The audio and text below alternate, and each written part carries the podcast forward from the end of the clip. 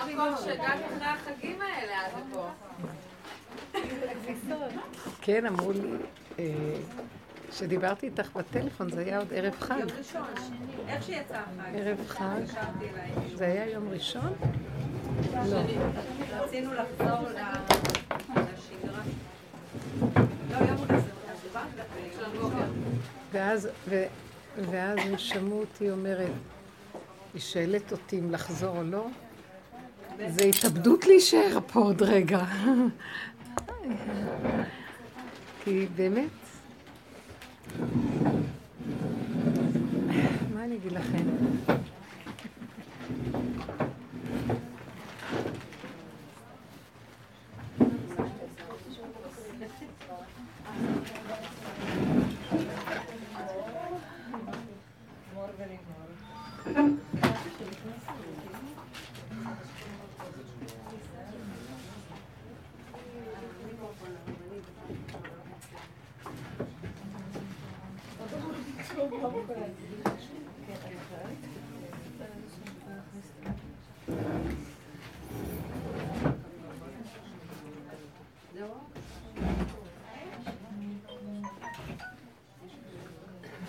אני כתבתי כמה דברים, זה היה קצת במעבר שלי סוף השנה, ככה באופן אישי שלי. אז אמרתי שאני אקריא את זה, אולי זה, כי זה מתאים לעבודה, אמנם זה דבר יותר אישי. ישבתי ככה וזה היה ביום הולדת, עכשיו היה לי יום הולדת, והרגשתי שזה כתבתי, זה הולך לקראת גילוי משיח בן דוד. זה גבול המעבר בין החומות, התפיסה בין עולם הגלות לגאולה. אנחנו בעולם אבל כבר לא שייכים לו. מה קרה? אני שואלת את עצמי, לקחת את כל הטבעים והפנמת לכיוון הפנימי אליו. אני מת על העולם, הרגיל, הידוע, בטבע. ועכשיו חייב לבוא. זה עולם אחר חדש, פשוט, יש בו יחידה. אני מגדירה אותו ככה, את יחידה בעולמך. את לא במאבק במלחמה. האם את כבר בעולם הבא? הזה, זה לא ברור. בעולם הזה זה מלחמות תמידיות, תוכנת עץ הדעת טוב ורע. היא משגעת את האדם, היא מטריפה את האדם. לא רק את דעתו, את גופו, כולו. עבריו, כסילות, הוא כאוב. האדם כאוב בתוכנית הזאת. מי שבתוך התוכנית הוא לא רואה את זה, מי שלומד וכל הזמן זז אחורה הוא מתחיל לראות. אדם כאוב, מיוסר, טרוף, בין טוב לרע, בין גאולה לייאוש, בין גאווה לייאוש. הוא נע ונד על הארץ, קין, מלא קנאה, שנאה, רוגז, תחרות. או שהוא בורח, מכסה, כמו בת יענה, חי בדמיון, או שהוא חי בין הגאווה לייאוש. ואז הוא סובל, והוא נלחם להיות טוב, כי הוא יהודי. והתורה שנפלה בחטא העגל, התלבשה בעין אונים לתוך תוכנת עץ הדעת טוב מרע, טוב ורע, סור מרע ועשה טוב. ואדם רץ ונלחם כל ימיו, האדם היהודי, ואין לו מנוח. תמיד יש צדיק יותר ממנו, תמיד יש יותר חכם ממנו, אחד יותר חסיד ממנו, אחד יותר משהו ממנו, יותר חיובי ממנו. ואז הוא חסר מנוחה.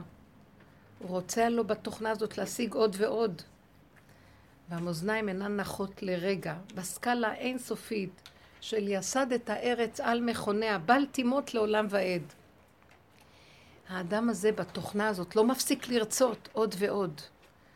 ואז שהוא מגיע לתת דין וחשבון, אחרי זיבולה בתרייתה, אחרי 120, דנים אותו בבית הדין של תוכנת עץ הדעת טוב ורע, על פי התורה שהתלבשה שם בעץ הדעת טוב ורע. והוא בעצמו, בתודעתו זו, שופט את עצמו. כלומר, הוא הבדין של עצמו. והוא הרי רוצה להיות תמיד יותר טוב, אז אומרים לו, ההד של עצמו אומר לו, לא השגת מספיק. מה שהיית צריך להשיג. חזור לאחוריך, תתגלגל שוב, אולי הפעם תצליח. יש עוד 240 שנה בטוח עד סוף העולם, שהפעם תשיג את המקסימום. והוא יורד שוב, הוא מתגלגל. מסכן, באמת הוא רוצה להצליח הפעם.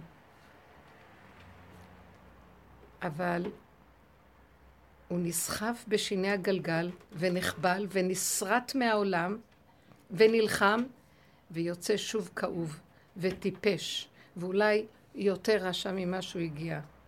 אבל אני כבר רואה את זה, אני תופסת שאין מוצא מפה, רק להתעקש לצאת, להפסיק את הגלגל, לא רוצה יותר להיות פה.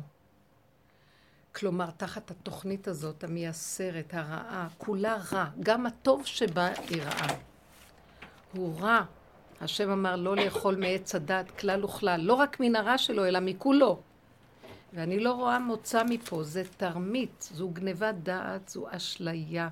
אין לאן להגיע ואין סוף לשקר. עד שאתה לא תגלה את המציאות הזאת, ואתה בעצם צריך את השקר כדי לגלות את זה. אתה לא תוכל לרדת מהגלגל הזה. וכשמגלים את זה, אז אתה אומר, תעצרו, אני רוצה לרדת מהגלגל. אבל אל תטעו בי, אני רוצה לחיות פה לנצח נצחים. אני לא רוצה למות. פה זה גן עדן. כדור הארץ הזה הוא השכינה. אבל בלי התוכנה הזאת, בלי ההגשמה הנוראית של הגוף בעולם הזה, שנידון ברותחין של המאכלים והתענוגות והלבושים והבילויים, וגם הספריות של רוחות דעתניות, רוחניות, מלאות גאווה, מלאות תחרות, מלאות פרשנות ומשמעויות דמיוניות, הכל כדי להרשים אחד את השני. דמיון הוא רעות רוח, הוא בעצם אין יתרון לאדם בכל עמלו אשר יעשה תחת השמש. והתוכנה הזאת היא, כמו שאמר קהלת, מעוות לא יוכל לתקון, כאשר בעצם הכל כל כך פשוט. פשוט, פשוט, פשוט. אני יורדת מהעץ הזה, יורדת, יורדת. אני מתה אליו, במרכאות. הוא דמיוני, הוא טיפשי. הוא סוער ומלאה. אבל דעו לכם, אני נשארת פה. הן עם לבדד ישכון ובגויים לא יתחשב. הגויים זה התוכנה הזאת. אני נושמת מאור אחר, אוכלת אוכל חדש, נקי, מועט, אפסי. אני לא מדברת עליי, אני מדברת על כולנו. אני גולם נקי. אני יודעת את הריק, את העין הקדוש שבו מתלבשת החוכמה. והבינה והדעה לחי עולמים. העין מתלבש בסיבות, ויש מסובב ויש סיבה, והכל שלו ואני שלו. עכשיו אני זה אתה. הייחוד הוא האור אין סוף, האור במאור, הסיבה במסובב. עכשיו זה הזיווג של ההוויה והדנות.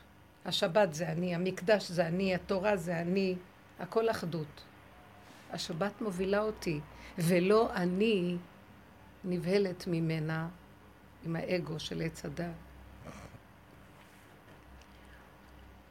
אני המקדש, והוא מוביל אותי. כלומר, קדושת המקדש משתמשת בגולם שלי. התוכנה הדמיונית של הישות של עץ הדת היא מפרידה. היא נפלה, ונגמר הפירוד.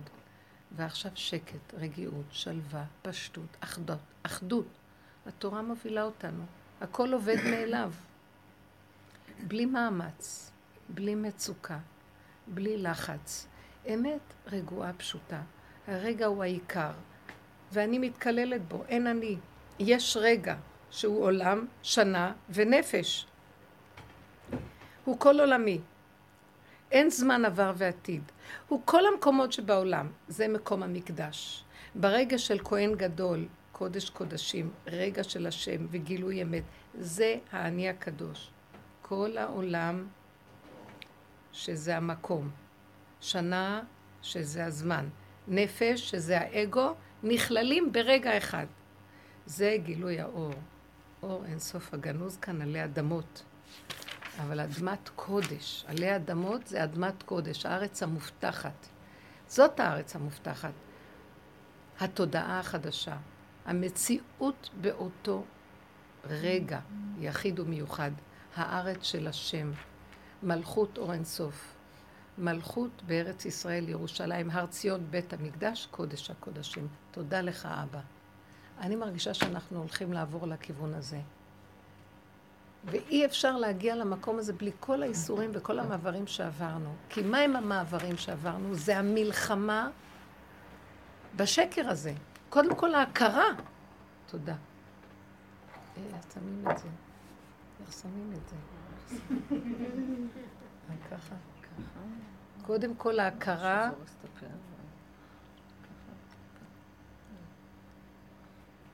אני אומרת לכם, היה לי כזה בוקר שקט, כלום. הסוף היה שתחושה, סוף השנה, תחילת, כאילו, אין חדש. אין חדש תחת השמש. אין חדש. הכל חוזר על עצמו, מלאה. אפשר אני אגיד לכם, בדרך הזאת, זה לא יפה להגיד. התורה התלבשה בתוך עץ הדת. התורה היא קדושה. אבל עץ הדת מסעיר את הבני אדם. התעייפתי מהחגים. המון שנים אני מקיימת אותם, התעייפתי מהסערה שסביבם. התעייפתי מהרגש שסביבו, סביב החגים. סביב כל האירועים. עכשיו תבינו, זה קדוש. אבל אני אגיד לכם מה, התלבשה בקדושה הזאת הבלבול של עץ הדת. אז זה כבר לא כזה קדוש. בתוך כל המהלכים האלה של החגים האלה, את יכולה למצוא נקודה אחת שממנה את מתחברת לעין הפשוט הזה, לקדושה האמיתית של הלוחות הראשונים, לעיקרון של כל חג וחג, לעיקרון שבמחזור הענק הזה עם כל התפילות, יש עיקרון אחד, את נדלקת לרגע, נדלקת לכמה רגעים, ואת מתחברת, רגע אחד בשמחת תורה, רגע אחד. הרגע הזה הוא נצחי והוא איכותי ברמה שהוא שווה הרבה הרבה הרבה הרבה הרבה רגעים ושעות של התוכנית. אני מרגישה שהדרך הזאת היא באה אלינו, הדרך שאנחנו קוראים לה הדרך היא המעבר למקום הזה שעכשיו דיברתי עליו. הדרך שאנחנו עוברים אותה היא המלחמה, להכיר ולהגיד אני לא יכול יותר, כי בהתחלה שאנחנו עוד נלחמים, כי אנחנו מכירים את התוואים, נדמה לנו שעוד מעט נהיה באמת. בוא נלחם. ועוד פעם, ועוד פעם, ועוד פעם נופלים, ועוד פעם קמים, ועוד פעם תרואה את האגו הזה, ועוד פעם, וזה לא נגמר, וזה מתיש. עד שאני מבינה שאין לצאת ממנו. יש להתמעט, להתבטל ולברוח. לגדה השנייה של הנהר. כי אי אפשר להיות פה. אי אפשר להיות בתוכנה הזו.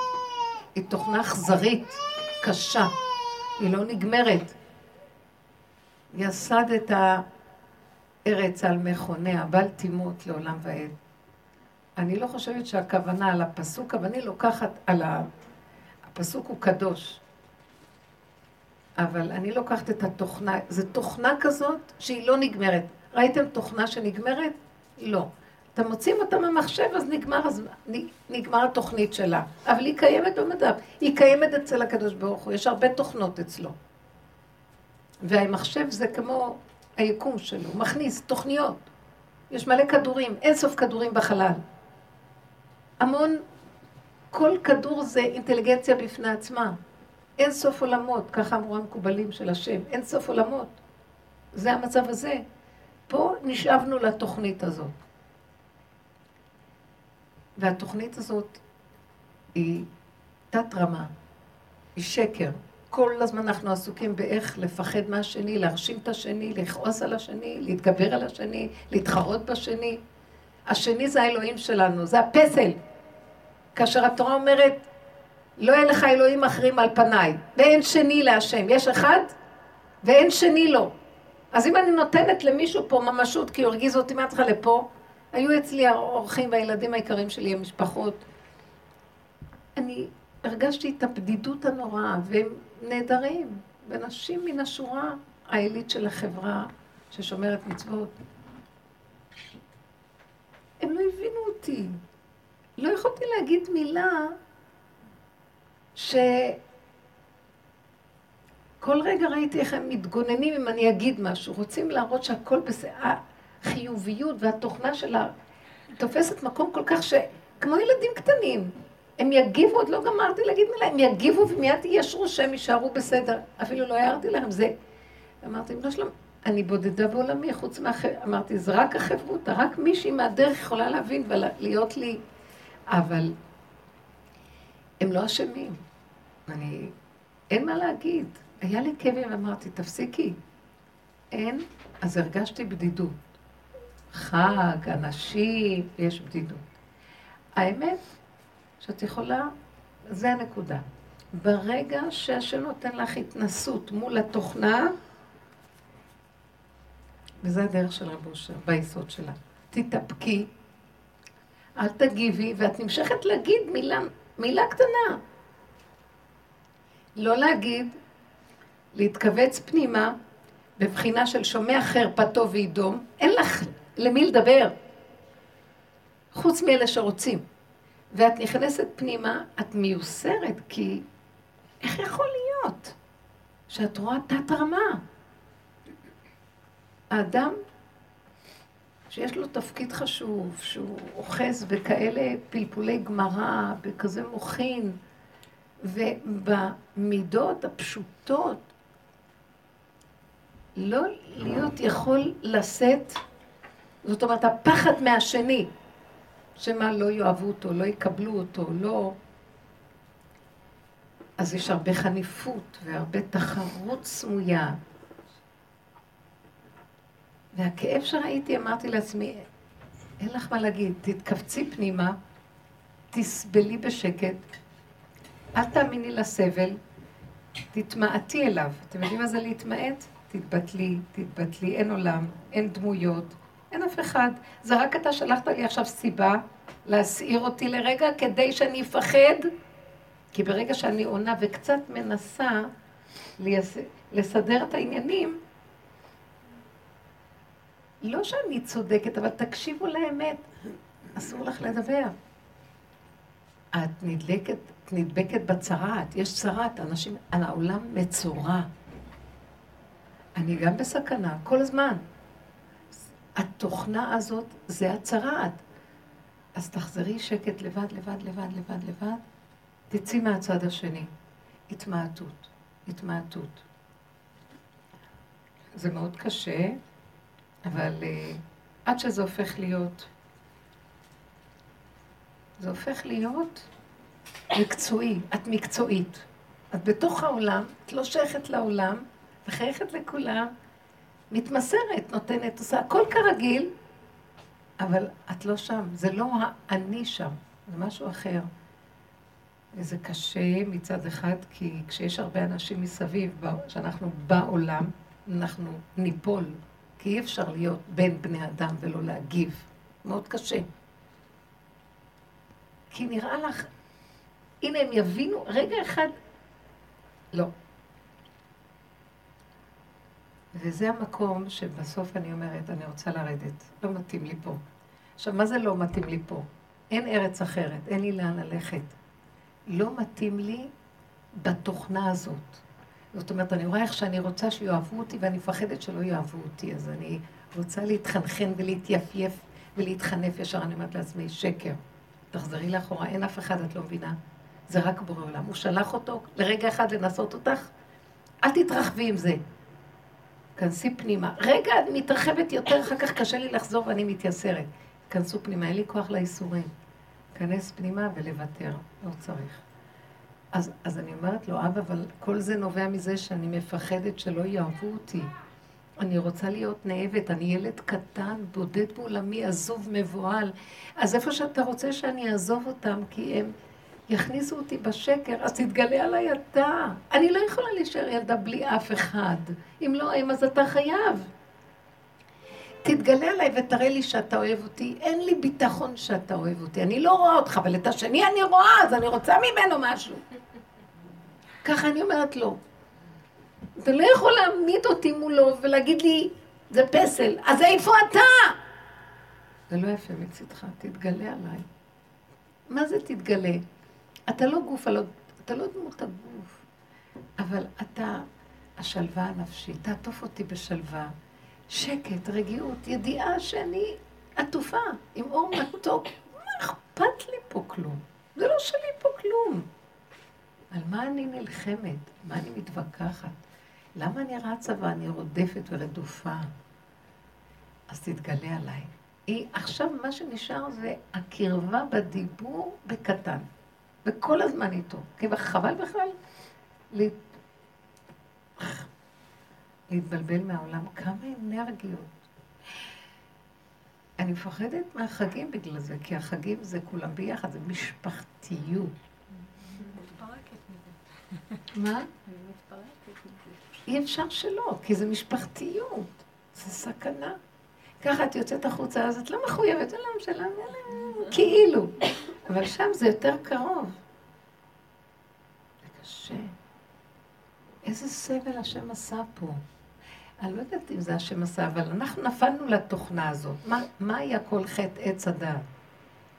השם רצה שאני אהיה קרוב לעץ ולא בתוך העץ. אנחנו צריכים להיות קרוב לעבירה, לא בתוך העבירה. כי אם נלך מהצד השני, אז נתנתק. אבל מצד שני, אם ניקח יותר מדי ונאכל, ניפול. זה צריך להיות בין לבין. את צריכה להיות במשפחה ולא להיות שייך למשפחה. אני צריכה לקבל את כולם ולחייך ולדבר ולהגיב, ולא להיות קשורה לכלום. וזה קשה. עד שלאט לאט הכל נגמר, ולהישאר כמו גולם. גולם שהוא לא נלחם על כלום, ואיכשהו זה בסדר גמור. בוא נגיד שהוא עושה דבר שלא מקובל על כולם, אבל טוב לו ושקט לו, ויש לו רגיעות בפנים. אבל אין את זה הרבה. אין לך מה? אנחנו צריכים להגיע למקום הזה. כי אין לך רגיעות?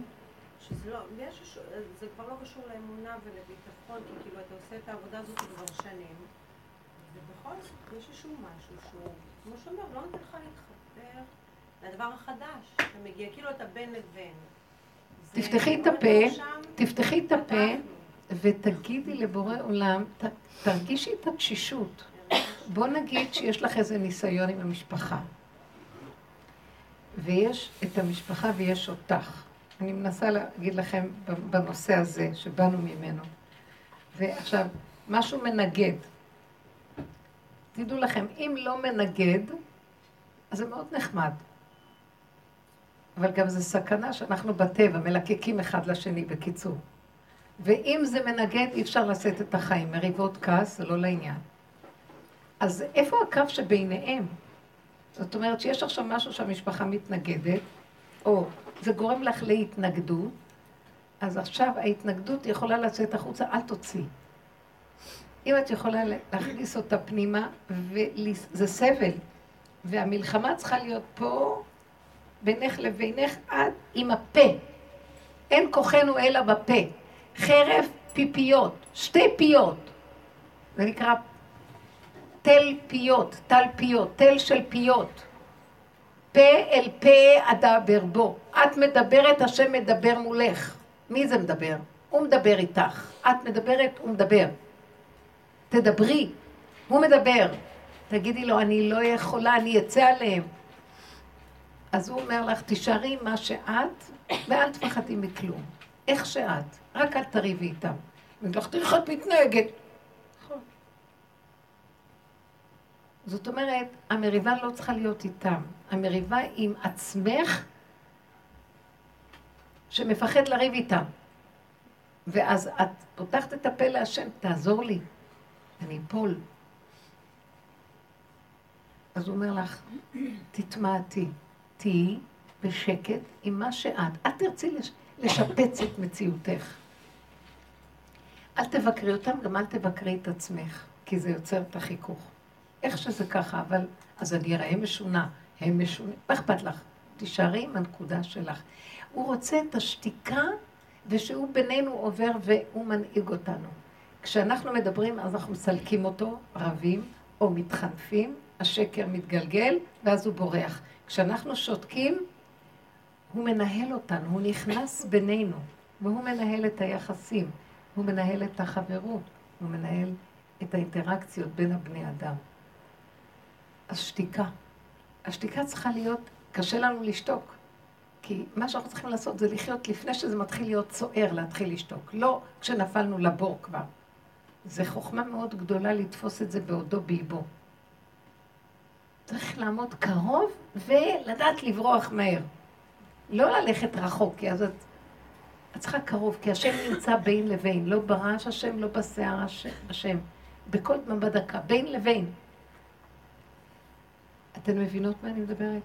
זה המהלך החדש, המריבה הפנימית כבר, ויותר פנימה לבטל אותה. זה כבר מהלך של את יורדת מהגלגל. כי בתוך העולם את מסתבכת, זה מסובך פה, זה טיפשי פה. תראו, אפשר לחיות בתוכנה הזאת. יש אנשים שלא הבינו מה אני מדברת לך. אנחנו לצות ליהנות. חיים פה, מה? פעמים הולך להם, פעמים לא הולך להם, זה העולם. אבל אלה שתואמים את טעם השכינה, מתיקות של השלום הפנימי והרגיעות, לא יכולים לחזור לעולם רגיל כבר, לא יכולים.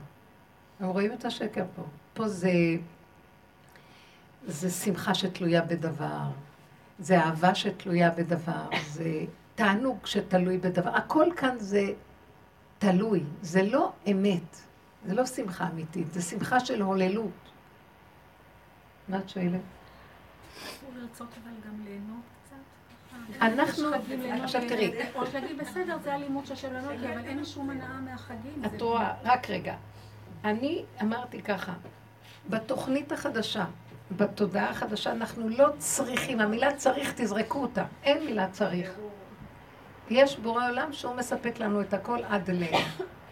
בתוכנה של עץ הדת, אנחנו כל הזמן צריכים ליזום מצבים של שמחה, של עונג, של אנחנו יוזמים ויוצרים, וכל הזמן יש לנו איזה מתחום שבודק, ברומטר שבודק, אנחנו מספיקים?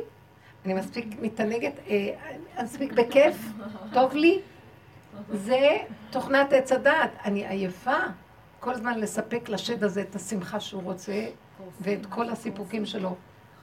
אני לא רוצה את זה, אני רוצה שהוא יביא לי ממני. אתם יודעים מה זה התענוג שלי? השלווה. שלא אכפת לי כלום.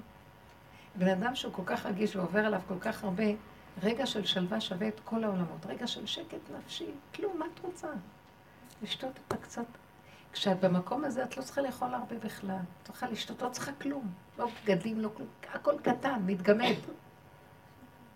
עכשיו, כשאנחנו חיים בעולם, אנחנו צריכים לחגים כדי לשמח לקנות המון אוכל, והמון לבשל, והמון בגדים, והמון עניינים. עמל ויגיעה. אין קץ. כן. שירה. לא, לא, אני איתך. קראתי לפני כן שצריך את השקר בשביל בעצם להפלח אותו, זה מה שהבנתי משם? מה זה? בשביל לגלות את האמת צריך את השקר. נכון. אנחנו לא נוכל לצאת מהתוכנה אם אנחנו לא רואים עד כמה היא מזעזעת. כי למה לנו לצאת? למה שתרצי לצאת מדבר שאת לא רואה שבחסך נכנסת אליו או שאת בכלל לא רואה אותו? מה? אנשים מתהלכים פה המומים ובכלל לא יודעים. אלה שחוקרים ורואים ומסתכלים, אתם יודעים, בשבת קראנו את קהלת, נכון? שבת חול המועד קוראים את קהלת. וקוראים גם את פרשת כי תישא, זו הפרשה של השבירה של העגל. ושהשם כעס, והשם מדבר עם משה, ומשה מדבר עם השם פנים אל פנים. איזה יפה הקטע הזה. איזה יפה. אם יש לנו כאן פרשת כי תישא, הייתי קוראת, אבל הוא מדבר כדבר איש אל רעהו. והוא אומר לו, אחרי חטא העגל, מה, בעצם במילים אחרות, מה אתה כועס? אתה לא אמרת לי, לאן אתה מוביל אותי? אמרת לי, לך תיגל את עם ישראל. אני לא רציתי ללכת לגאול אותם. מכרחת אותי. עכשיו שהם עשו כזה דבר, אז אי אפשר לנו בכלל לחיות בתוכנית הזאת, במילים אחרות, הוא אומר. ילך נא השם בקרבנו, הוא אומר. אתה חייב ללכת איתי, אתה חייב כל הזמן להיות איתנו, אתה לא יכול להשאיר אותנו בתוכנית של העולם, ואחר כך לבוא אלינו בטענה, מה עשיתם? חטא העגל, זה היה מאוד קשה. ואז הוא מתחיל דו שיח עם השם. אתה אמרת אליי, קח את העם, אתה אמרת, תעלה את העם הזה, ולא הודעת לי מה אתה עושה. תראה איך הוא מדבר אליו, כדבר איש אל רעהו. ואז הוא אומר לו, מה שלומך? ואז הוא אומר לו, הראיני נא את כבודך, תראה לי מי אתה השם, תתגלה עליי. במה אני אדע שאתה אוהב אותי, תתגלה עליי. תראו איזה דיבור, אני מרגישה שאחרי כל כך הרבה איסורים וכאבים, אני יכולה להרשות לעצמי לדבר ככה. ברובד שלי, בכלל אני לא מגיעה לכלום. רב אושר היה אומר, הצרה של התודעה הזאת, של עץ הדעת, שעושה מהגדולים גדולים, והם היו אנשים פשוטים, וכמו שהם דיברו, גם אנחנו יכולים לדבר, כל אחד כדרגתו. האדם מגיע לגבול, ואני שומעת איך משה מדבר, תראיני נא את כבודך, הוא אומר לו, כי לא יראני אדם וחי, אתה לא יכול לראות את פניי, אחוריי יראו. טוב, תראה לי את האחוריים שלך, רק תראה לי משהו. והוא אוהב את משה, כי משה מדבר איתו, הוא גבר. תשמע, זה לא הולך פה ככה. אתה כועס עלינו, כי אתה השם נמצא בעולמות, ואילו אנחנו פה למטה, העם הזה, ואי אפשר לבוא בטענה. לכן אין עם מי לריב פה. חבל לנו על הזמן, אל תריבו עם אף אחד. אל תתווכחו, אל תתנצחו, כי לא יבינו. מה הטענה? אתם יודעים מה אנחנו צריכים לעשות? לזכך את מציאותנו להיות גולם, שדרכנו יעבור הכל. השם ייכנס בתוכנו, ואנחנו אז נוכל להציל את הסובב. הסובב לא יכול לעשות שום דבר. אתם לא מבינים, רוב הבני אדם לא יכולים ללכת בדרך הזאת. הם לא יכולים להיות כלי גולם. כי התוכנה סוחפת. כי רוצים את השקר של העולם. האגו קשה. אבל אנשים שמחליטים, והם בעצם עובדים עד שמגיעים לדרגה שהם לא יכולים, החזור אין להם. אנחנו בעל חזור. אלה שבאמת הולכים באמת של הדרך. אנחנו בעל חזור, וקדימה את לא רואה איפה. האדם הזה חייב להיות גולם של השם, כלי, שדרכו, זה בית מקדש. אני מרגישה, בגלל המצב הזה כאן, בעבודה הזאת, שעכשיו זה הזמן לבית המקדש. עשינו מחיית המלאק נוראית עם כל הדרך הזאת, שנים. להסתכל בחורים ובסדקים, בפגמים, זה מחיית המלאק, עץ הדעת. זה מתמעט, מתמעט, מתמעט. הגענו למצב של קיבוץ גלויות, אז עשינו מחיית המלאק, קיבוץ גלויות, הכוחות מתקבצים, כוח צמצום מאוד גדול של לך דומיה תהילה, אין לך כוח לדבר לאף אחד, אין מה להגיד, הכל שקר, לאן תלכי? אין, את תגידי משהו, את תתבלבלי בזה, תלכי לאיבוד ותתרגזי, אין לך חיים, החיות נעלמת ככה. השתיקה, שתיקה, שתיקה, את הופכת גולם, הגולם הזה זה הבית מקדש, בית המקדש היה הגולם של השם, אתם לא מבינים? בית המקדש, מה היה בית המקדש? יש מצווה, מצווה 20 ברמב"ן, רמב"ם, מונה את המצווה הזאת, ועשו לי מקדש, יש מצווה לבנות בית להשם. הבית הזה, מה השם צריך בית? זה בית שהשם יכול לשרות בו אנרגיה אלוקית חזקה, אז הבית צריך להיות נקי, בנוי, בצורה מסוימת, שהוא מסמל את כוחות האדם. יש את, אם נתחיל מבפנים, קודש הקודשים, יש את הקודש, יש את האולם, סליחה, יש את ההיכל, יש את האולם, ויש את העזרה מבחוץ.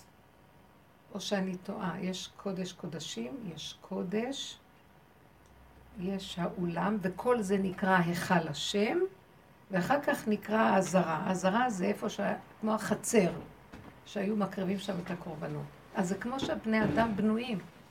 עולם העשייה, עולם היצירה, עולם הבריאה, וקודש הקודשים עולם האצילות. זה כמו שהאדם בנוי. כוח המעשה, כוח ההרגש והרוח שבאדם, כוח הדעת שבאדם, וכוח הנשמה העליונה שבאדם. אז תבנו לי גולם כזה ריק, כדי שיכנס הנשמה של השם, והרוח של השם, וכוח העשייה. המזבח מסמל את כוח העשייה, ולכן גם התפילה שחז"ל תיקנו בסידורים מתחלקת לארבע חלקים.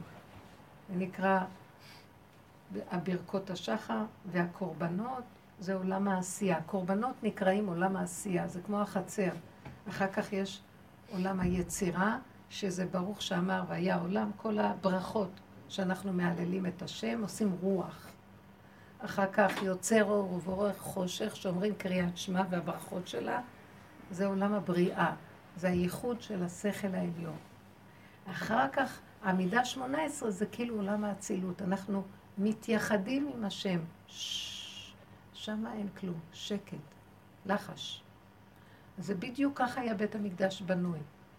ועכשיו, בוא נגיד, עץ הדעת נופל, מה נשאר לי? נשאר שיש לי פוטנציאל של כוח המחשבה העליון שייכנס, נשאר הפוטנציאל של אזור הרגש, נשאר הפוטנציאל של כוח העשייה, הכל בכוח, לא בפועל, כי אני כבר לא רוצה לרוץ לעשות בעולם דברים, כי אני מסכנה עם העולם. אז אני מכנסת את הכוחות שלי ומבטלת אותם, ונשארת גולם.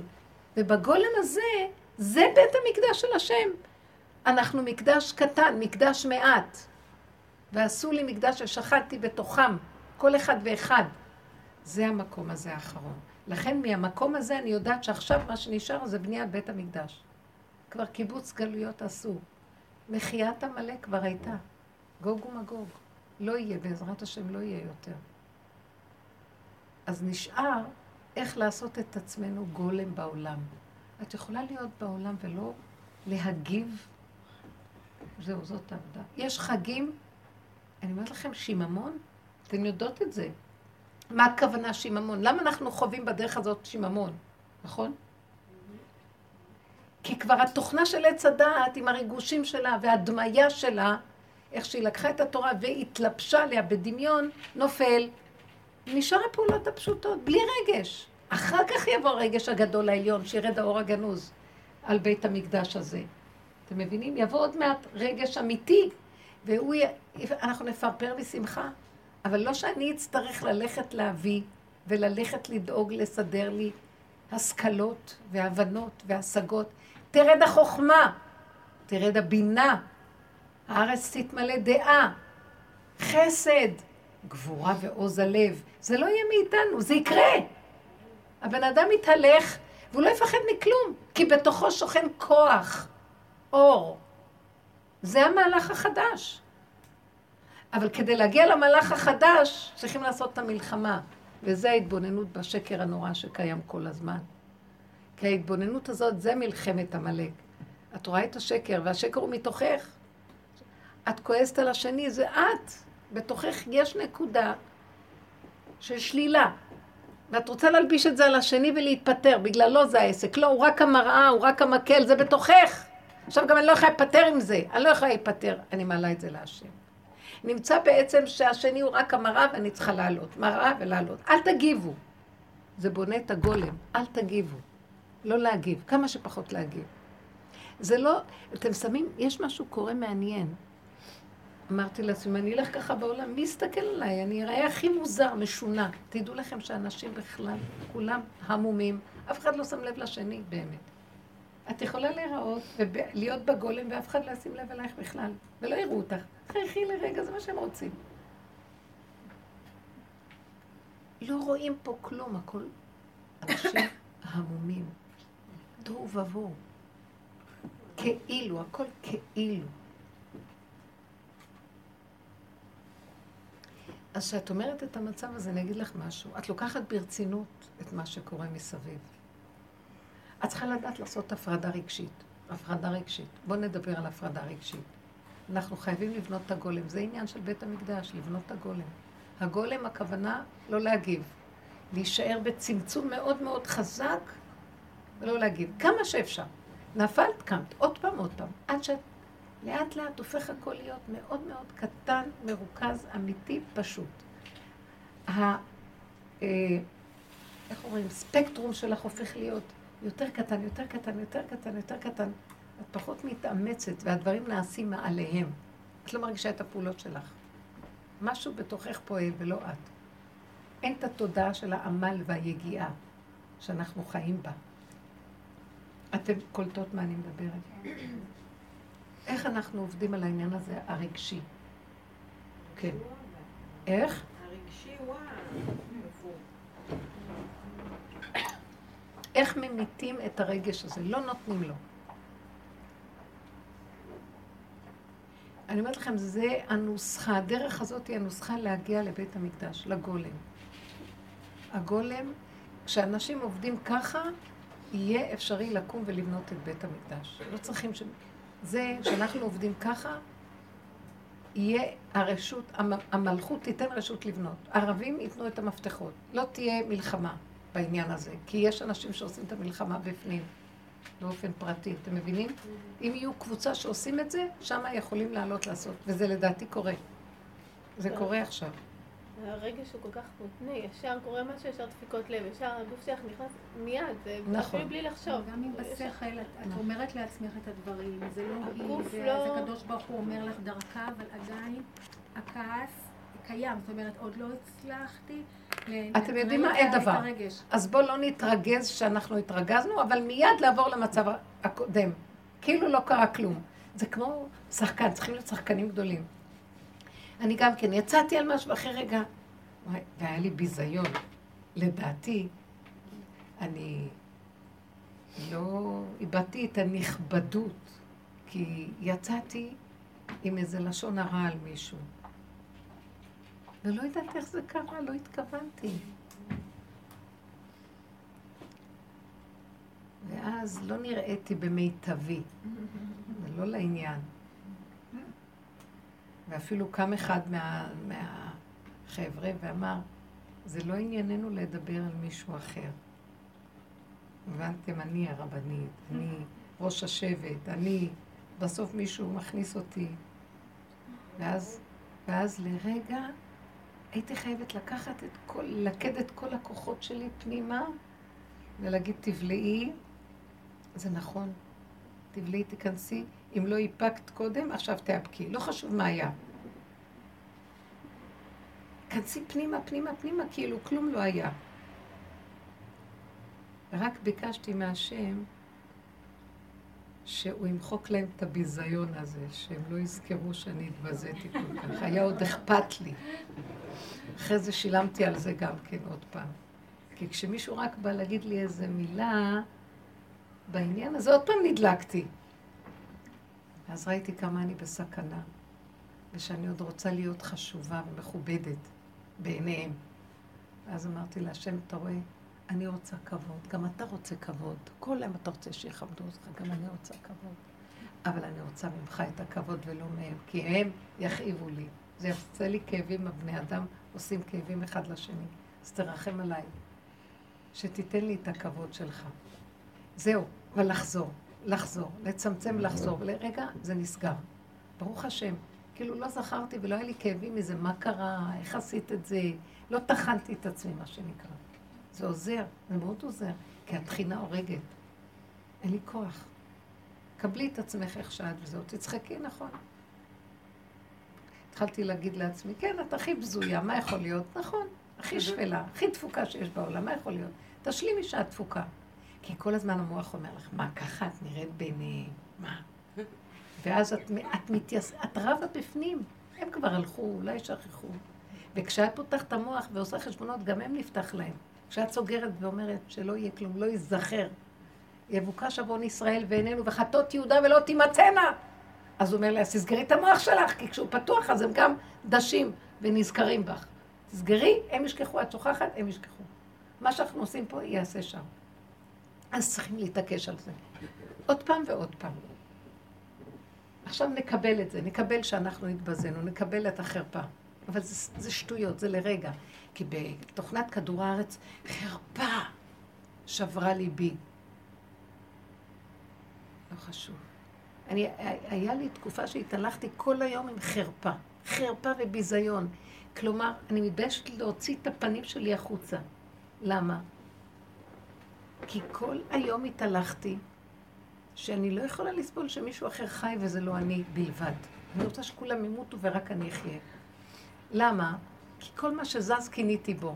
היא נראית יותר יפה, הוא כתב כבר ספר, זה עשה כבר ככה ואני לא. אז כל היום התהלכתי בחרפה. זו חרפה שאי אפשר להבין אותה. חרפה ש... תראי באיזה רמה אני חיה, תראי איך הם חיים, תראי מי את, את כלום, כולם, את נבוזה. אני עושה את זה לעצמי. המוח הזה דן את עצמו, והאיסורים היו שלי, וכל מתהלכתי עם חרפה. אמרתי, את מפגרת, כן? זה התוכנה הזאת, היא מפגרת לגמרי. אף אחד לא עשה לה כלום, וכל היום מתה מכאבים ואיסורים. היא מעצמה לעצמה עושה את זה לעצמה. ובסוף מרוב כעס רציתי שכולם ימותו, כדי שרק אני אחיה, כי לא יכולתי לסבול את החיים. אבל אני עשיתי את זה לעצמי, הם סתם התהלכו להם. ואני, הפרשנות של החיים הרגה אותי. אז אמרתי, אבא שלום, אז אני לא יכולה לחיות בעולם הזה, אם התוכנה הזאת תהרוג אותי.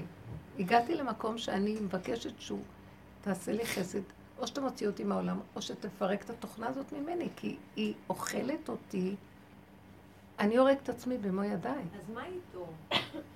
הוא עושה את זה. מה איתו? למה? הוא עושה את זה. מה איתו? מדברת הדיבורים האלה, עברת כבר את כל המעברים. עכשיו, אמרתי לך, תקשיבי, עכשיו תתנהגי כאילו הוא שומע, את יודעת שאת זו, בשלב הזה, תני דוגמה.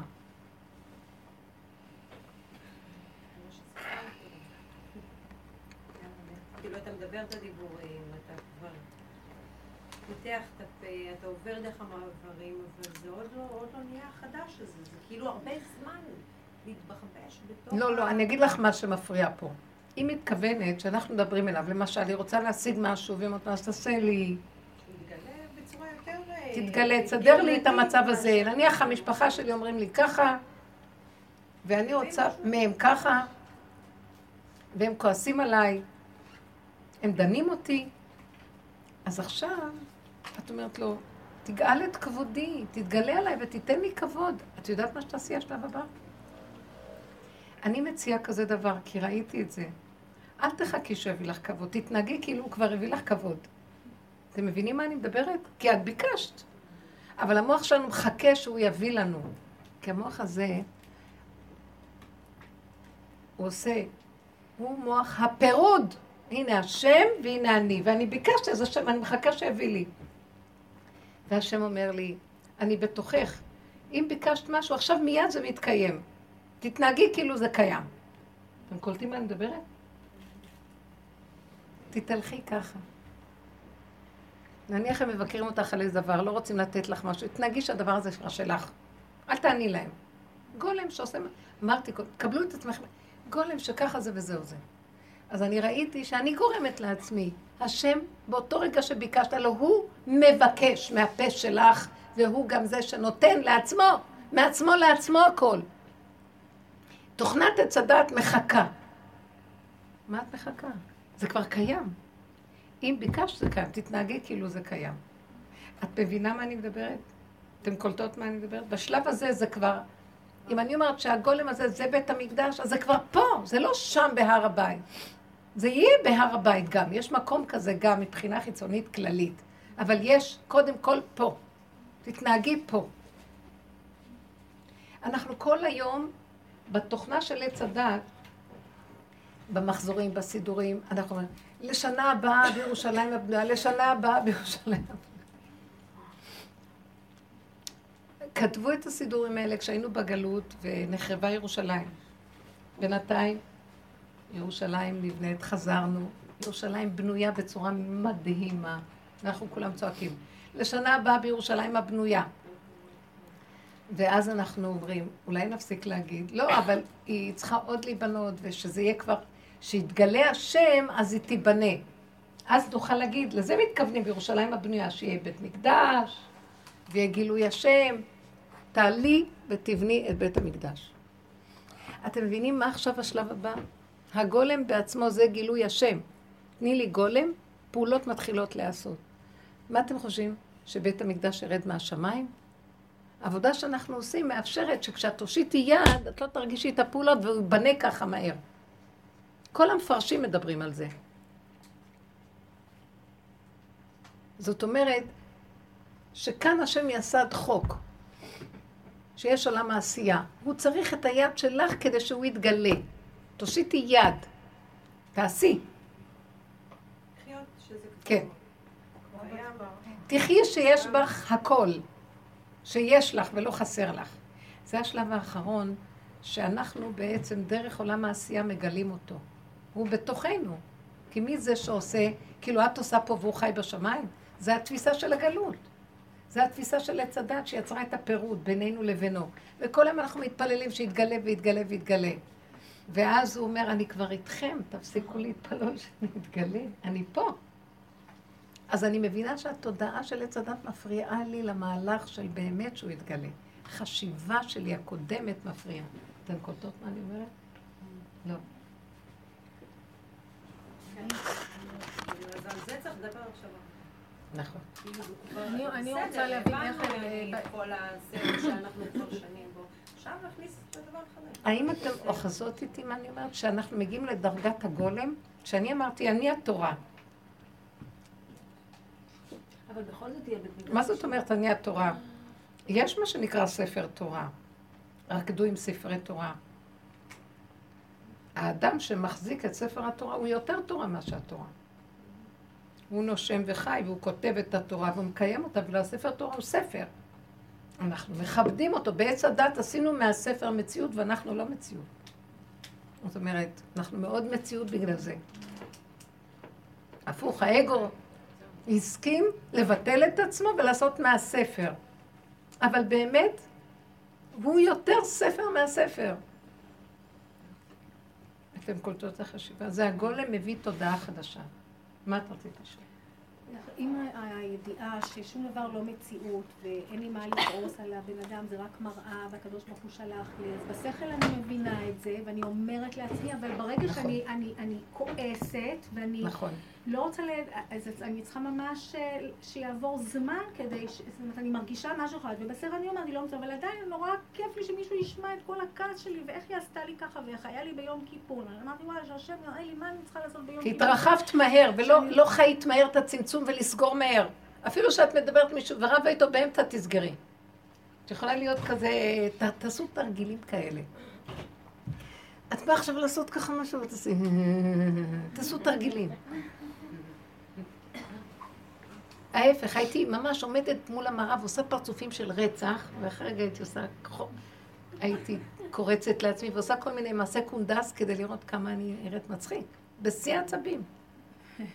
תתעקשו. כמה שאני הבנתי שאין, זה לא יכול להיות, הקדוש ברוך הוא שלח לי אותה כדי לתרגל את מה שאת רוצה, את רוצה את היום כיפור האמיתי, זה היום כיפור האמיתי, לא התפילות, את רוצה תפילות נסגבות, והתעוררות, ואת אומרת, זה כאילו כל התפילה ממש לא מוצאת חן בעיניי, כאילו את כאילו קטנונית כזאת, אז הוא הראה לך את הפרצוף שלך על ידי אישה קטנונית, בתפילת נעילה היה חם ומיזוג כזה, בלי אוויר, אז פתחתי את החלון ואני אוהבת לראות גם את קצת השמש ששוקעת, יש נוף. אז לגבי הייתה כבר לסגור מהר, ואשתו אמרה לי, אבל עכשיו אי אפשר להוריד את הטריס, את הרמת את הטריס גם, ואת יודעת שאני יושבת פה כל שבת, והשמש באה לי בעיניים, עכשיו, אני חושבת לעצמי, מה הבעיה? כי משהו בקטן, ואמרתי לה, בשכל עשיתי את העבודה. אמרתי לה, את צודקת, בשכל לגמרי עשיתי את העבודה, אבל אני אמרתי, איזה קטנוניתי, מה? והיא אומרת, ועוד מוסיפה, אני צריכה לחשוב על זה קודם, אני אומרת, כולה חלום, מה אני עשיתי? יום כיפור, ומה אני עשיתי? רק פתחתי חלום, אז אמרתי, אין דבר, אני אקרא לבעלי, ובעלי, את יכולה לקרוא לבעלך, אני אמרתי, אין דבר, אני אקרא לבעלי, ואני בכיתי, בנעילה הזאת בכיתי, מהרגשת עצות. איזה סיבה שהוא הביא לה לנעילה לבכות. כן, אני אמרתי, השם, אני כל כך לא מרגישה התרוממות הרוח, התפילות כאילו כל כך לא מרוממות אותי, אני רוצה איזו ישיבה, אני רוצה זה, אבל זה מה יש, אז... הייתי כל כך קטנונית, אז הוא הראה לי את הקטנוניות שלי דרכה, אבל הכעס שלי אליה, היה מוח הזה, למרות ששיחקתי אותה בשכל, אמרתי לה, צודקת, אני אביא את בעלי, ולא עזבתי, אמרתי לבעלי, תעשה לי טובה, תוריד את הטריס פה, הוא עלה על כיסא, והוריד, ועשה שם עבודה. באמצע נעילה, והדגים אל מידות הרחמים, השם, השם, כל רחום וחנוני רחפיים ורב חסד, כולם משתגעים. אין ספק שאני, זה הדבר שגרם לי לבכות בנעילה הזאת, לא התפילה מרוממת, פשוט הרגשת האפסות שלי, דרך היא עשתה אותי כזאת קטנה.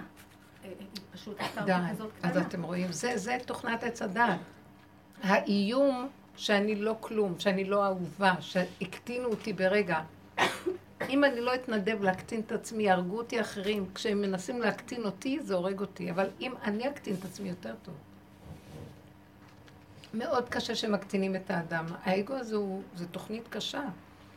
אז תתנדבו אתם להקטין את עצמכם לפני שזה מישהו אחר מקטין. זה טריק מדהים. מה אכפת לכם?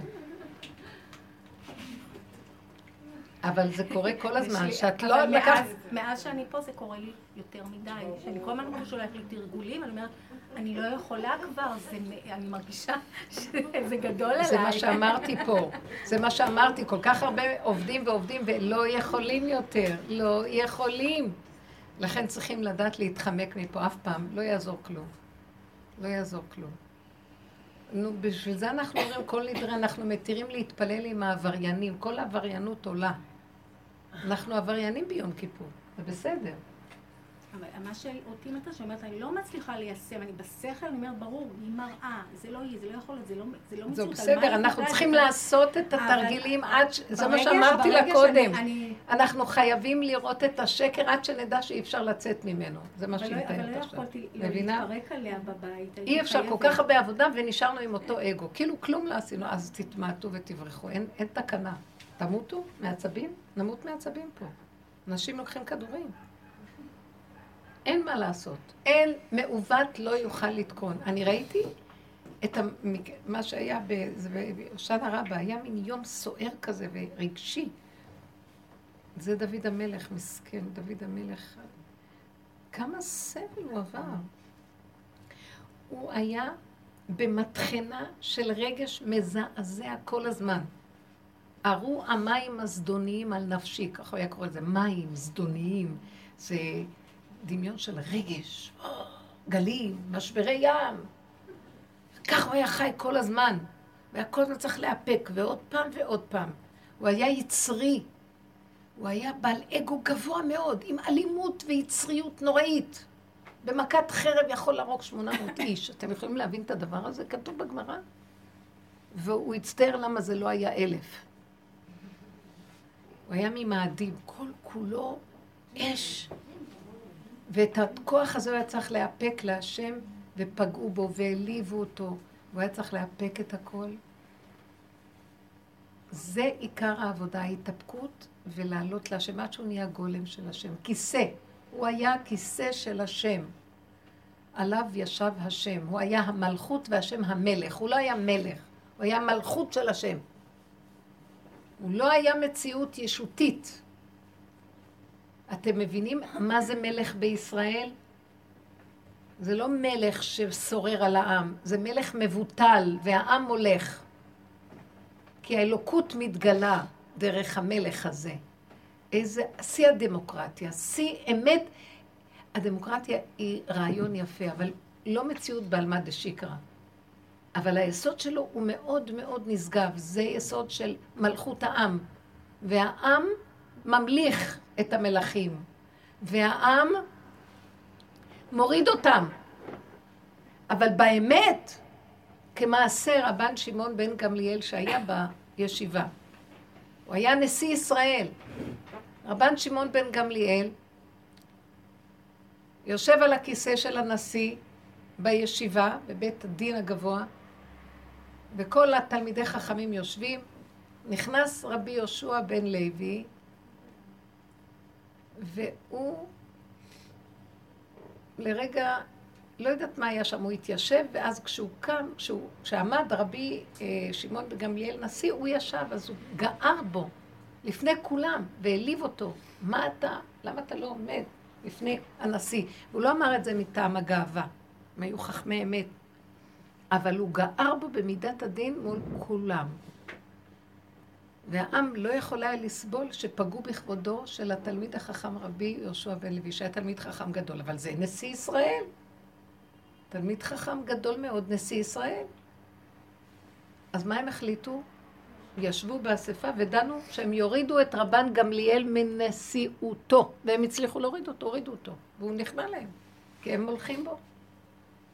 כי הם דנו ואמרו, אתה לא יכול להיות נשיא ככה, לפגוע בככה, מול כולם בכזה תלמיד חכם. תקשיבו איזה מדרגה זו? הוא הסכים להם גם איזה מדרגה זו. ככה זאת האמת, ולא צריכים, כמו שהולך היום באמריקה, חוכה והתלולה. לא חשוב. זה משהו. שיא השקר, אלמא דשיקרא. אני חושבת שהדמוקרטיה הולכת ליפול, כי זה שיא הצחוק, מה מסתתר מאחורי הדמוקרטיה הזאת. הכל שחיתות, שקר, כזב, אגו, ישות. זה הפך מלכות השם, ולדעתי זה מה שהשם עכשיו הולך להראות לנו. הולך לפרק את העסק הזה שנקרא דמוקרטיה. זה לא, זה שקר. מנסים לסדר איזה משהו שזה לא עובד ככה. צריך אמת. צריכים אנשים, הדמוקרטיה זה עם, זה ענווה, זה הכנעה, זה עם שהוא, הבן אדם מוכן להקטין את עצמו, והקטנה הזאת זה המלך שבו. ואז הוא יכול להמליך מישהו אחר, אתם לא מבינים, הוא מלך שממליך. רק מי שקטן יכול להמליך עליו מישהו גדול. הבנתם מה אני מדברת? זה לא הקטנות של אנשים שלא עובדים על עצמם ולא כלום, סתם. כל אחד שחק אותה משהו.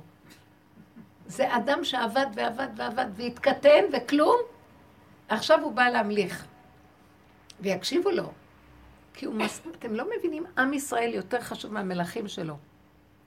כי העם בעצמו התקטן וויתר על המלכות בשביל שיהיה מלך אחר, כאשר הוא יכול להיות גם המלך. ותראו מה רבים שם באמריקה. כל אחד אומר, אני יותר טוב, אני יותר טוב, אני יותר טוב, תבחרו בי. זה דבר.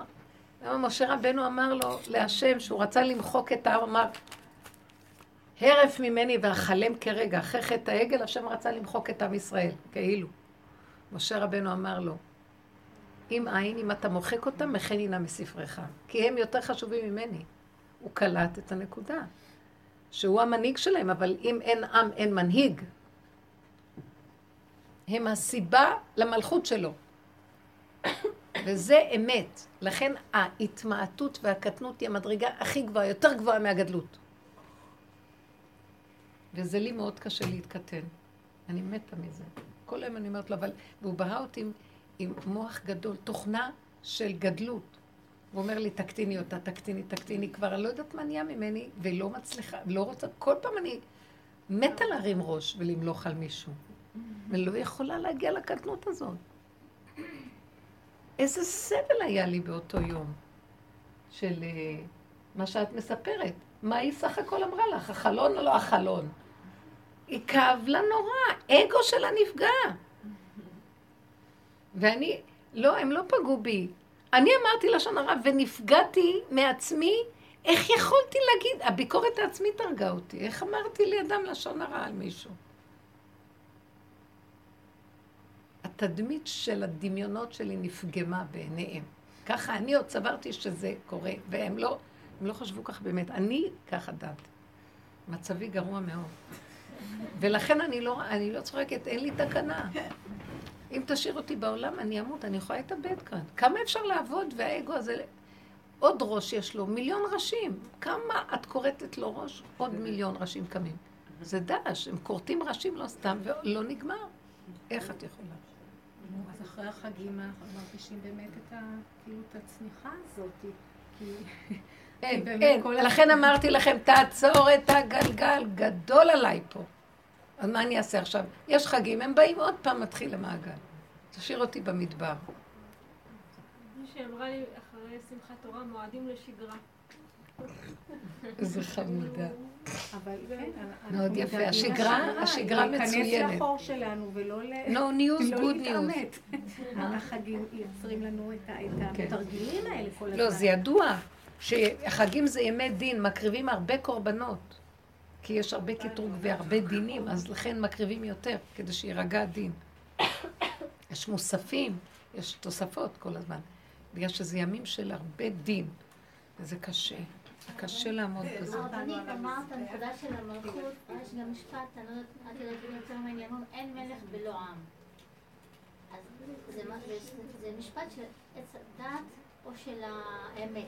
לא, של האמת. אוקיי, אז אם אין מלך בלא עם, אז איפה אני צריכה את הנקודה שלו לאגו להגיד לקדוש ברוך הוא, ולדעת אתה גם לא מלך, חלילה. זאת אומרת, במובן של ה... לא, זה לא מטעם האגו. לא, לא מטעם האגו. זה לא מטעם האגו, זה מטעם זה... שאת רוצה, את רוצה, למה עם ישראל צריך את המלך? הוא ממליך את המלך, כי זה חוק וסדר בבריאה, שיש ראש ויש מתחת לראש. אבל היופי שבבריאה של האמת, זה שהרגליים ממליכות את הראש, ולא הראש ממליך את הרגליים. אז עכשיו הרגליים אומרות לו, אנחנו רוצים להמליך אותך, כי זה חלק מהתוכנית שהרגליים ימליכו, ואנחנו כל הזמן מנסים להמליך ואתה לא מתגלה הראש. אז יש לנו תסכול. מה אנחנו מבקשים ממנו?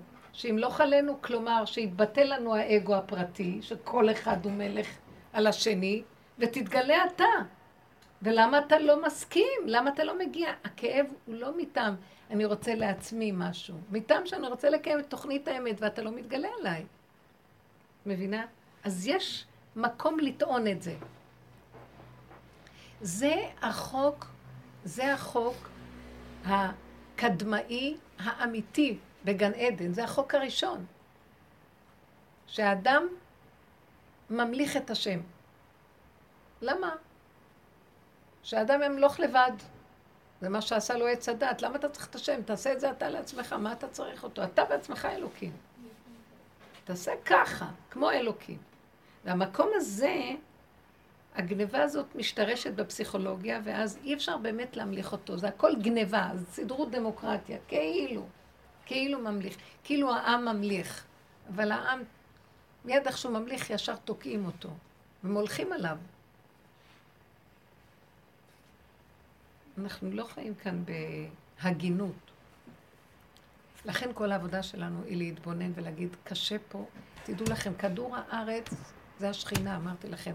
פה אנחנו יכולים לחיות הרבה שנים. כשאני אומרת לו, תעצור את הגלגל, נמאס לי, אני רוצה ללכת. אני מתה לעולם, לא מתכוונת, אני מתה לכדור הארץ, אני מתה לתוכנה. אצלי המילה עולם זה התוכנה של עץ הדעת.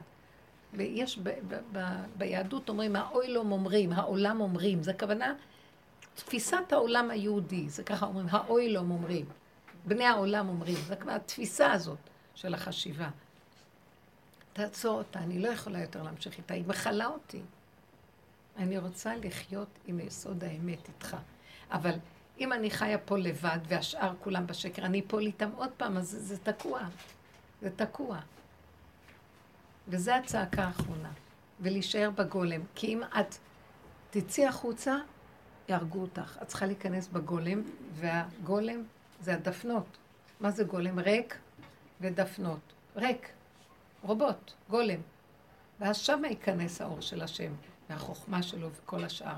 אבל קודם כל צריכים להיות בגולם. לא בטבע. לא בטבע זה הכוונה לא להגיב לפי הטבע. גם אם הגב תחזרי עוד פעם. נפלת כאן. ותצמדי לדפנות כל הזמן. זה המקום של העבודה. ושמה מתחולל, מתחיל להגיע אור חדש, כי יש לו איפה לשבת. הגולם שלך הוא המדור לשבת שם, וזה מה שאנחנו מבקשים מהשם שיתגלה עלינו עם האור החדש שלו, כי חייבים אור חדש. אי אפשר להמשיך עם התודעה הישנה. אי אפשר. אגיד לכם, זה עולם נפלא. העצים, הבריאה, הכל, הפסיכולוגיות של הבני אדם, מלא שקר. השתיקה שווה זהב. אין לי כבר מה להגיד. אני לא יכולה. סכנה. רק הקבוצות שעובדות שיעבדו בפנים פנימה. כל הזמן להפנים ולסגור, ולהיות גולם, לפתוח את הפה להשם. תדברי. נטע, גם כשתדברי, ואת תצטרכי משהו, אל תתני למוח להציב אותך. תגידי וזה... תשחקי אותה שזה קיים כבר. זה מהלך חדש עכשיו. הכל בתוכנו, מיני ובי, זהו. ואז יתגלה השם, אמן. יהיה גילוי קדוש. זה נקרא בניית בית המקדש בפרט של האדם. מכון, מקדש. הלוואי, כן יהיה רצון. בינתיים אני רואה שאנשים מתחילים לפרוץ, ויש מה שנקרא תודעה של בית המקדש. מתחיל להיבנות תודעה חדשה. שזה לא בשמיים היא, ולא שיבוא משיח הוא יבנה. אנחנו בונים, זה מצווה שהעם יבנה. יש מצווה כזאת בתורה. נכון שמלך המשיח צריך לבנות, אבל כתוב כשמלך המשיח בא, הוא עומד על גג בית המקדש ואומר, ענבים, הגיע הזמן גאולתכם. זאת אומרת שגג בית המקדש בנוי. מי בנה אותו קודם? מי שרוצה, את, אני, הם קמים אנשים ובונים, ונותנים את הכסף הפרטי, הכל פשוט. פשוט כמו שבונים בניין של עירייה, להבדיל. ככה זה צריך להיות. הכל מאוד פשוט, והמוח של עץ הדעת הרוחני מסבך את הכל, ועושה את הכל רחוק מאיתנו. השם רחוק, העולם רחוק, המקדש רחוק, רחוק. אתם יודעים שהיו גדולי ישראל רוצים לעלות לארץ ישראל, הרמב"ן, חתם סופר, הם רצו לבוא, אפשר להקריב קורבנות גם בלי בית המקדש. לבנות מזבח ולהקריב קורבנות, אפשר. רק המלכות לא נתנה. אז לכן אני אומרת שההלכות הן שהכל מאיתנו יתחיל. את תתכוונני שמה שאת רוצה יש לך כבר זה יהיה. את חייבת, אין למה לחכות יותר. אין למה לחכות. הכל פה, הכל אצלנו. תודה רבה לכם. תתעקשו רק על השתיקה, הפנמה ועבודה. צמצום. אל תאבדו את האנרגיות על השני. חבל לכם על הזמן. חבל על הזמן. תתרחקו. חיים בעולם ולתפוס. ככה אצל רב אושר הלכו. עם המון חוזק של צמצום ולחיות את הסכנה, כי זה למות פה, אי אפשר. ואלה שעובדים עוד יותר רגישים פי מיליון מה שאחרים. אחרים יפלו 1000 פעם, יצעקו, יריבו, לא נוגע בהם. אני, דבר הכי קטן גומר עליי. אני נהייתי רגישה פי מיליון ממה שהיה. כן. אז הסכנה שלי יותר גדולה. זה להמחיש לי, השם עוזר לי ככה להתקרב פנימה. קצי אליי, תצמדי אליי. הדפנות שלך זה גולם. זהו. אז זה דווקא טוב שיש מקרים שלא נותנים לך להנות באמת ולהיות באיזה, זה דווקא טוב? יותר טוב, מי צריך את ההנאות האלה? ההנאות האלה אחר כך משלמת עליהן, אוכלת, בסוף צריך לעשות דיאטות. כועסת, תאכלת עצמך בלילה, למה אמר? כל היום זה כך. לא, שבעצם את מרגישה... את הולכת לקנות משהו גדול, בסוף נכנסת לחובות, משלמת, שלמת די. נוסעת לחוץ לארץ, כמה כסף בזבזים. מה יש? כל דמיון. אני